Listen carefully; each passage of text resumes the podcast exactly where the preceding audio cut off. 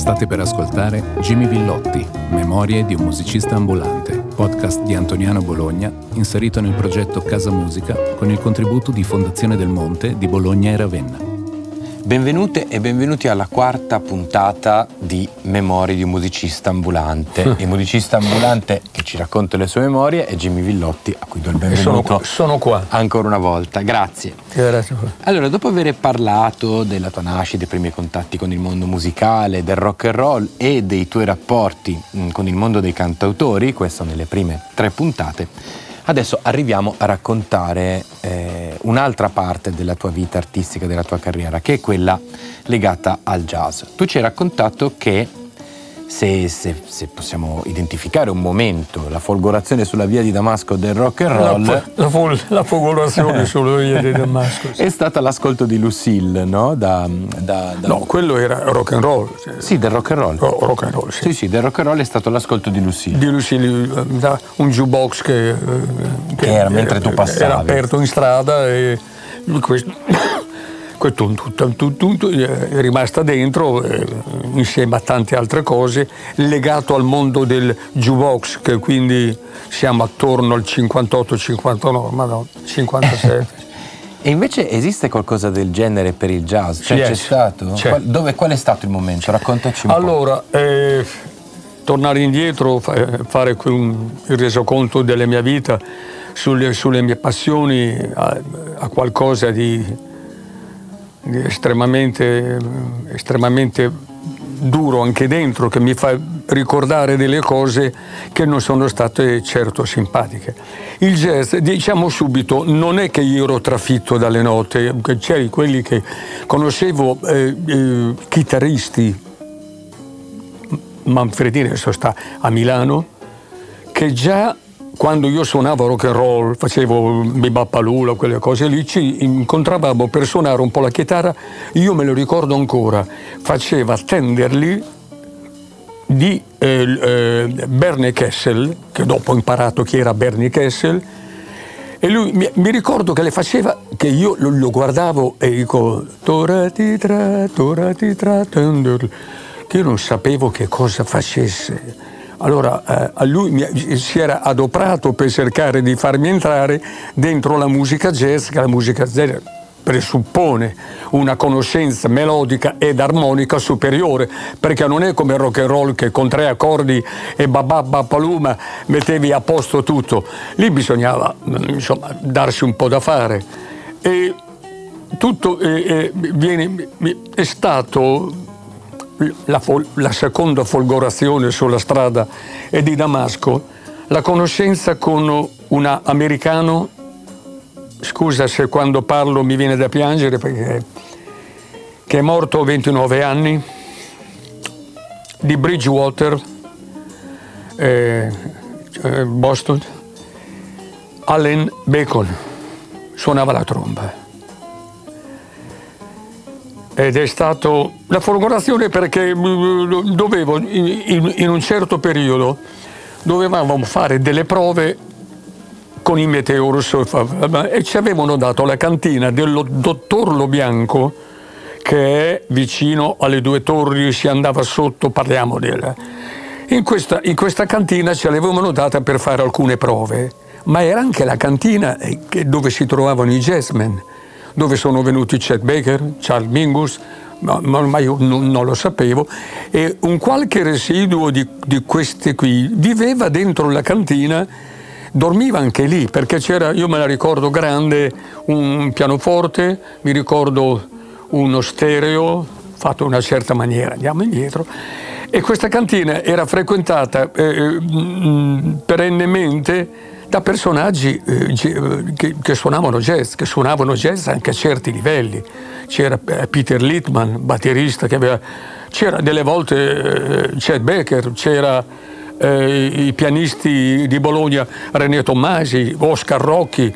Eh, io andando lì a suonare facendo altra musica, mi ricordo che, che mi ricordo eh, di Al Bacon, che c'era lui quel giorno lì americano che suonava la tromba e dovevamo prendere giù un pe- c'era un pezzo di- dei Beatles che fa come one, two, three, four, certo, non, non mi ricordo che pezzo era Ora, siccome dovevamo prendere giù le parole, che alla, eh, puoi prenderci allora, cioè, one, two, ha scritto 1, 2, 3, 4. E questo biondo, perché poi ha perso tutti i capelli, ha perso tutti. Stava alla, all'albergo Sole, al quarto piano. Cioè, quante, quante, andavo su, mi sono fatto amico suo, andavo, andavo a prendere eh, gli sciroppi per la tosse in, in, farma, in farmacia e prendevo anche 10 scatole perché quando non c'era la droga da prendere prendevano gli sciroppi a, a, a, a codeina quando non c'era, delle volte ho preso Ritalini, sono, sono andato perché aveva delle ricette tutte unte date da, che io riuscivo a farmele dare e andando e gli volevo molto bene perché io facevo se, se si piantava le, le cose qui dico oh, ma, ma starà male, io non so che cosa. Tu non avevi idea di quello che stava non, facendo? Non avevo idea. Non avevo idea. Avevo 18 anni, 19. Questo, allora, questo mondo, io già facevo rock, ero affascinato da questo mondo per me non chiaro completamente, che, che racchiudeva in sé eh, delle grandi potenzialità musicali e anche di vita, perché vedere dopo de, della gente buttarsi via così, e non sapendo niente, la curiosità, il jazz. Ma allora, Alembeco delle volte mi, mi diceva, eh, vogliamo suonare assieme, lui la tromba, e mi, mi dice, sì, fai un sol minore settima, G minor 7. Io non sapevo, scusa, cos'è ciò? Io sapevo do, re, mi, ah, lui me le fece, sol, si, re, fa, dopo col tempo ho imparato le scale, gli accordi, conseguentemente. Ah, ma eh, eh, facevo un pezzo che cominciava e non l'ho saputo accompagnare. Adesso ce la farei. E questo povero Al, che io gli avevo preso come mio fratello, l'andavo a trovare quasi tutti i giorni, e intanto stavo vicino a, a, a questa gente, mm, come si può dire, mm, Mm, nutrendomi quasi di questa diversità, di questa cosa eh, che mi portava molto lontano e che mi faceva, faceva parco jazz, ma dopo ho capito cos'era il jazz e tutte le altre cose, ma era questo tenersi lontano da tutti perché non erano considerati eh, addirittura padre jazz. No, no. Io, io frequentavo bene o male l'ambiente musicale bolognese, ma parlare di jazz innanzitutto era pericoloso perché se parlavi di jazz dovevi sapere quello che non sapevo ancora niente. Però questa, questa vicinanza con Alla eh, mi, mi, ha fatto conoscere parecchie cose e mi ha fatto, lui aveva, aveva, mi aveva dato l'indirizzo per la Berkeley School of Boston che io avevo telefonato, mi ricordo ancora il, il nome, forse sarà morto adesso, Robert Sher di Boston, gli avevo scritto, un mio amico, ma vieni, ti aspettiamo, solo che ci vogliono dei soldi per andare là. Allora io cercavo di, suonando con i mentors, di tirare su i soldi perché volevo andare là, io ci dovevo andare. E c'era Al che mi aveva insegnato ancora la sua lettera, la sua ultima. Quindi eh, diciamo che hai avuto se l'approccio con il rock and roll è passato da un disco, dal jukebox, invece con il jazz hai avuto un approccio umano direttamente, direttamente con le persone.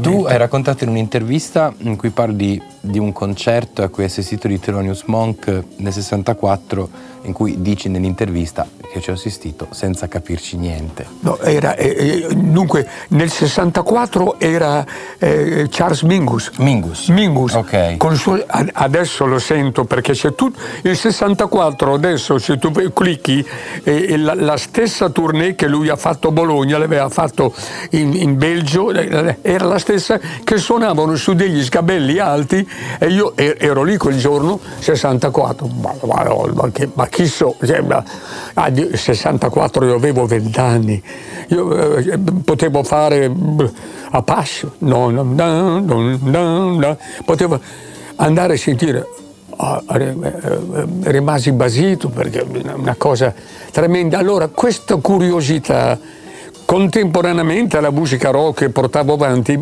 prese sempre più piede perché scavava in me, andava a scavare ambiti eh, che probabilmente non conoscevo già, e talmente importanti che seguendo uh, al, al, Bacon fin, fin, finché c'è stato, poverino. E poi continuando, dopo che, che andò via con quelle compagini che un po' rimanevano, a, a diciamo, intensificare questa mia cosa. Il jazz è nato proprio non sapendo niente e dopo un po' ho saputo cos'era il sol minore settima, ho cominciato a, a prendere, adesso ci chiamano i re al buco, tutte le altre cose, me le scrivevo io, addirittura avevo preso, non so, non so, vabbè, eh, quindi tu, eh, dunque, lo scopri negli anni 60 quando inizi la tua carriera professionale nel rock and roll. Sì. Poi abbiamo visto che usando un po' così con l'accetta, continui a fare questa cosa, fai le tue cose, sei un po' beat, un po' psichedelico, un po'. Il jazz continua a essere sotto traccia, lavori con i cantautori, sì. ma quando è che a un certo punto tu inizi realmente a suonare il jazz? Eh, dopo i cantautori. Io avevo preso, io con tutto il rispetto per i cantautori, che io te l'ho già detto l'altra volta, eh, eh, si vive in un mondo avulso quasi perché eh, provi pezzi di, eh, tu, mm, diciamo, con, con, alcuni, li provi continuamente e non, non hai tanto, non, dici, non dico tempo, ma libertà di testa per poter affrontare seriamente la musica jazz. Perché di fatti, quando smisi che feci qualche concerto, io ero, ero, completamente in braghe di tela, io non sapevo neanche cos'era, facciamo un anatol, facciamo una, un rhythm change, anche... Beh, io avevo delle grossissime difficoltà perché venivo da un mondo dove per degli anni non mi sono mai esercitato. Avevo in testa, ogni tanto andavo a casa, facevo come fa quel pezzo là, quello, ma non mi esercitavo. Niente, perché se dovevo mettermi a suonare io dovevo far fatica a, a, a, diciamo, a ricordarmi il tema, gli accordi, se devo improvvisare bisogna sapere gli, gli accordi, un tot, eh, allora capito, eh, ed è stata comunque, mentre per il rock è stata, come si può dire, una, una, una vita beata, il jazz è stato abbastanza duro non è stato, come dicevo prima, non sono nato trafitto dal, da, da, da, dalla poetica del jazz. Oh, dice, come quel mio amico che Dora ti tra, Dora ti tra tenderli. Io, subito.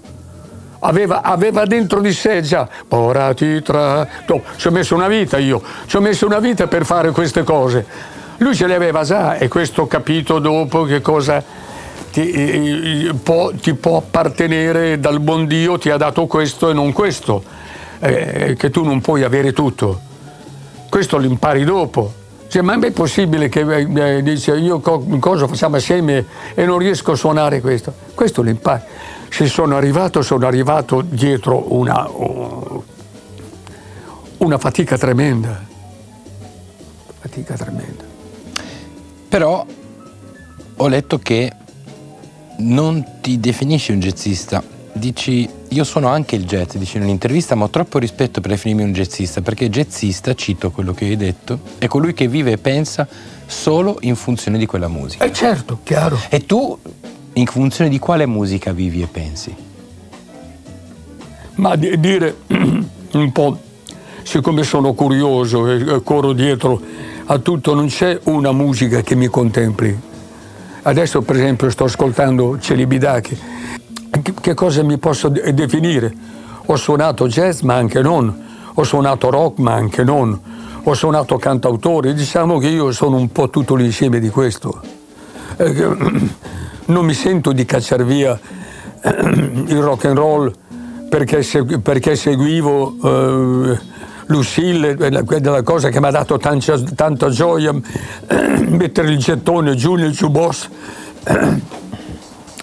e sentire Lucille, uh, Me Woman Blues, uh, di, il gargarismi di Jerry Lewis, I Got a Woman, come, come la faccio a ricordare? I primi rapporti col jazz che non, che non capivo e poi quando ho capito la gioia di, di immaginare degli accordi, questo da lì va là, allora come la faccio? Beh, c'è anche da dire che hai conosciuto il jazz in un momento eh, in cui il jazz stava diventando qualcosa di molto avanguardistico perché in, que- in quegli anni là c'è tutto siamo oltre il bebop, nel senso che si va verso l'hard bop sì, e, sì. E, comunque si tratta di forme jazzistiche abbastanza complicate, cioè si può definire jazz anche qualcosa di molto più eh, certo. swingante, sì, più orecchiabile, no? E invece ti sei proprio buttato a pesce anche a studiare ah, quel, eh, che insomma voglio dire è, è, un pilastro enorme per quanto riguarda anche proprio la,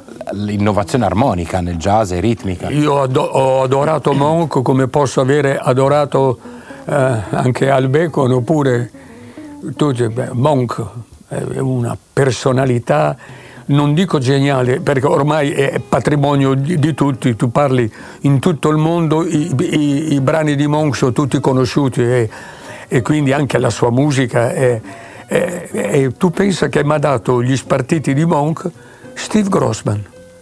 Ma eh, erano anni in cui io cercavo, stavo sempre insieme a Steve e delle volte andavo a suonare con lui ed era un grande piacere per me, non ero alla sua altezza, però organizzavo delle robe, dico Steve c'è da prendere e lui veniva, certo, è un, un personaggio di alta levatura, ma, ma, ma e suonando con lui, lui mi ha dato qualche dritta e io me la sono tenuta sempre, sempre d'accordo. E, e, mi dette 20 eh, partite eh, di Bonca, io me li sono guardati tutti, me li sono riparati a memoria, perché mm, ero, eh, poi dopo impa- ho imparato a conoscere attraverso il telefonino, ti posso far, eh, far sentire un, un, po' tutto di, di Bon, capito?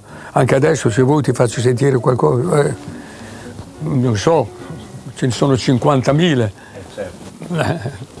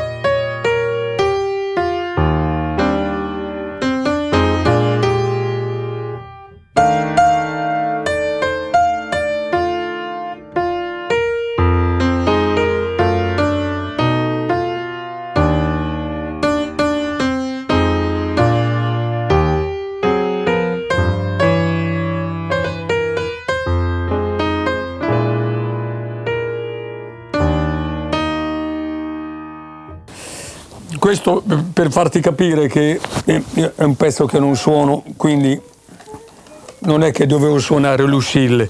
A suonare questa roba bisogna essere a posto, bisogna ricordarsi qualsiasi cosa. Ho fatto un po' di potpourri, un po' di, di, di analisi monchiana, ma per quanto riguarda me. Certo. È chiaro, eh, beh, sì, io non sono mai stato pianista, comunque mi è servito per migliorare molto la, eh, la mia vicinanza al jazz e specialmente anche sulla chitarra eh, è, è servito molto eh, quell'approccio jazzistico. Eh, specie sugli, in queste c'erano, eh, eh, ho imparato, si chiama Ugly Beauty.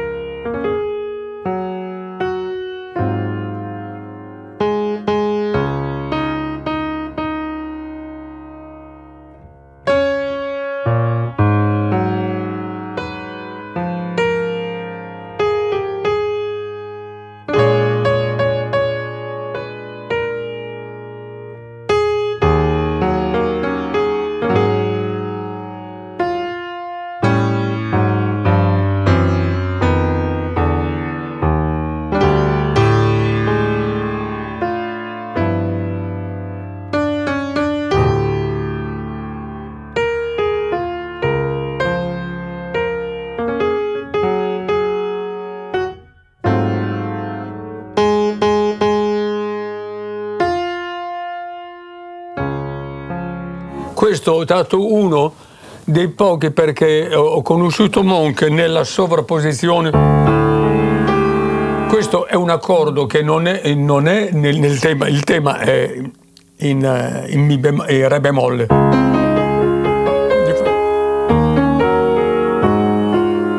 Comincia con un, con una, un, un, suono anomalo che, eh, che, è un Re minore con in più c'è...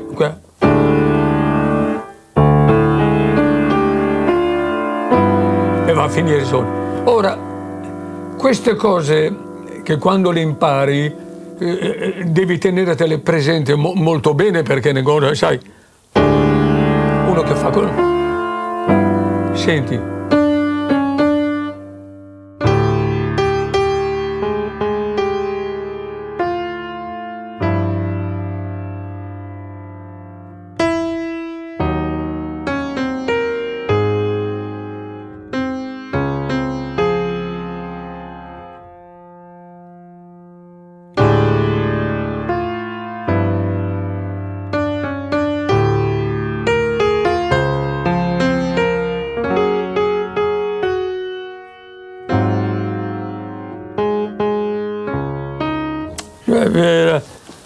adesso scusa, mi scuso anche con le cose che è un pezzo che non suono, le dita vanno per conto loro, ma quando c'è stato un periodo che lo suonavo intensamente, che facevo delle cose un po' migliori di queste, eh, eh, tutto veniva, perché veniva? Perché la disciplina, ho fatto dei concerti anche suonando, suonando Monk ed Ellington, dopo parliamo di Ellington. E, e, e quindi no, non sono completamente da cacciare via, anche ho tenuto in piedi un'ora e mezza, due ore, cercando eh, anche, io non ho tecnica, però qualche cosina riuscivo a fare. Quindi questo mi è servito non tantissimo, tantissimo, per per, per diciamo, scoprire certo. il, la, la, il, mondo del jazz e tutti gli, gli aspetti che, che, hanno a che fare col jazz, che disciplina innanzitutto. Tutto. Parliamo di Ellington perché effettivamente a volte a un primo ascolto eh, contrapposto alle complessità e a quelle che sono le apparenti dissonanze di Monk potrebbe sembrare più semplice. In realtà è più melodico forse per certi versi, ma credo, ma dimmi anche tu cosa ne pensi, che abbia avuto un ruolo fondamentale per capire il voicing nel jazz certo. e tutti ma la io... possibile divisione delle partiture, no? il certo. suo lavoro per i big band, ma anche il suo lavoro per ensemble più ridotti. Ecco. Ma parli di Ellington, che, che cosa ha Ellington, oltre, oltre, ad avere uno swing fantastico? Ha il senso anche della, dello spettacolo. Se tu vedi, eh, io lo, vedo 50 volte al giorno, Ellington quando nel 64 aveva l'orchestra dove eh, c'era quel batterista che, che aveva una, una, faccia da Lucky Luciano, aspetta come si chiama, Lucky Luciano, che portava il tempo, era, era con un bassista come ma è, è, la sequela dei saxofonisti dove c'era Johnny Hodges che non gliene importava niente, che lo faceva anche vedere, roba che... E Ellington davanti che li tirava su, li, li teneva su di giri con... È fantastico, io lo cito spesso, roba che manca oggi è quello spirito lì. Quando, quando, quando, quando li chiama con, con degli fantastico. Il jazz è anche quello. Perché se fai delle cose estremamente possono essere identificabili in jazz personali, ma possono essere anche soliloqui con, con la prosa dove suonano bene, ma casomai li senti non, non ti rimane quasi niente, perché siamo un po' sensibili anche alle, alle cose, non dico facili, alle, fogge, alle cose di, di, di, eh, di, semplice esecuzione che, che ti portano a altre. Eh, eh, Ellington, lo era, lo stesso Monk eh, eh, anche forse Bud Powell, se parliamo di... E qui stiamo parlando eh, insomma, che parte dagli anni 30 e poi va avanti sì, fino agli sì, anni 60. Pa- parliamo, eh, di, di, pure. Però prima di chiudere la nostra chiacchierata sul jazz io volevo fare un piccolo excursus almeno sulla scena italiana, perché il jazz italiano è abbastanza tipico, no? È qualcosa che ha portato dei grandissimi nomi, siamo un, probabilmente tra gli organizzatori dei festival di jazz più importanti d'Europa, sì. però è un genere che alla fine ha sempre preso e non preso no? in Italia. Ciò nonostante io volevo almeno con te ricordare tre figure che tu hai conosciuto tutti e tre fiatisti sono in qualche modo. Parti, partiamo da Engel Gualdi, che è stato oh, insomma, uno dei clarinettisti più importanti al in mondo, Italia, al mondo. Al mondo. Certo. Non, lui suonava anche da ballo, lo so perché la sua... Io ho suonato spesso con lui e aveva un suono, uno stile veramente unico, eccezionale. Eh, eh, eh, hai detto bene, proprio Engel Gualdi, Annibale Modoni al pianoforte, che è morto po- poco tempo fa, che suonava spesso con Engel. Una, come si può dire, una, lui suonava eh, eh, con, con, una facilità estrema. Eh, però, pensavo anche a, a, due sassofonisti molto importanti. Dimmi. Carlo Atti. Ma sono di Bologna e Piero Dorici. Sono due che hanno preso eh, eh, erano già pronti per loro. Carlo Atti suonava così anche a 17 anni. Poi dopo anche Piero, anche Piero era, era, molto, come si può dire, c'era dentro. Eh, chiaro che stando qui, frequentando Stig Grossman, eh, frequentando altri, l'ambiente sempre era, era pronto, parliamo degli anni 90, i primi anni 90, era, era eh, tutto per loro. Tutto... Beh, c'è stato anche però una, una, meteora fondamentale che mi permetto di che è Max Urbani, insomma. Che... Ma Urbani era un grande. Io ho anche litigato con lui, ma lui il giorno dopo po', sentivo che, che, parlava di me e ah, però Jimmy, perché Massimo Urbani eh, aveva una, una musica, Carlo Atti lo cita spesso, perché proprio ce l'aveva dentro di sé quello, quello lì, quello di cui parlavamo prima, che sono in pochi che, eh, che hanno in questo. Massimo Urbani era un jazzista completo, completo. abbiamo litigato perché lui aveva venduto il sax e, sapeva che me lo compri te e dico senti Massimo, un momento, dice tu hai le tue disgrazie, io ho anche le mie, cioè non credere che io viva nell'oro, anzi eh, se, se, se potessi te lo comprerei un sax nuovo, ma non, non, puoi, non puoi mancare di rispetto così, gliel'ho anche detto. Senti, per concludere, hai ancora come disco preferito il live Full House di Wes Montgomery? Ce l'ho. È sempre il tuo disco di riferimento? Allora, lo swing. Lì c'è uno swing che, che ti fa camminare anche quella sedia. Io ho imparato tutto e, e suono spesso quei brani lì. Però è curioso che in tutta questa chiacchierata Wes Montgomery è il primo chitarrista jazz che citiamo. Eh, diciamo che sono tre o quattro. Tre. Wes, Jim Hall, René Thomas, che l'ho conosciuto, abbiamo suonato un po' assieme.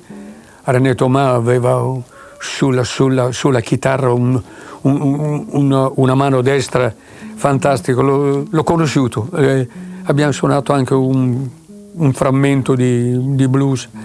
Eh, Alberto Alberti dice, ma è un po' sconvolto, prendi la chitarra te, eh, vo- io di fronte a René, eh, eppure feci un blues in sol maggiore con una che aveva, io me lo ricordo ancora, che era un po' fa, yeah. Se vedi anche dei de personaggi importanti quando sentono uno che, che, che ti dà il, il, quid per qualcosa, per poter allacciare qualcosa, è, è, sempre consapevole ed è sempre presente. Per una volta mi ha guardato, ah Jimmy, ha detto, mi basta, non mi, non mi ricordo quale pezzo è. Do di da, do di da, un pezzo del genere e mi dice vai, una volta sola e io me la sono tenuta dentro. Bene, grazie ma a che grazie, Villotti sì. che abbiamo fatto questa chiacchierata, in questo caso sul jazz, ma la prossima puntata uh, della, della, nostra chiacchierata Memoria di un musicista ambulante eh, sarà molto legata al nostro territorio perché parleremo di che cos'è la Bologna musicale di un tempo e di adesso. Grazie ancora. Gianni. Grazie ancora. Avete ascoltato Jimmy Villotti, Memorie di un musicista ambulante, podcast di Antoniano Bologna, inserito nel progetto Casa Musica con il contributo di Fondazione del Monte di Bologna e Ravenna, da un'idea di Massimo Sterpi, intervista a cura di Francesco Locane, ingegnere del suono Alessandro Renzetti, regia video Sergio Marzocchi.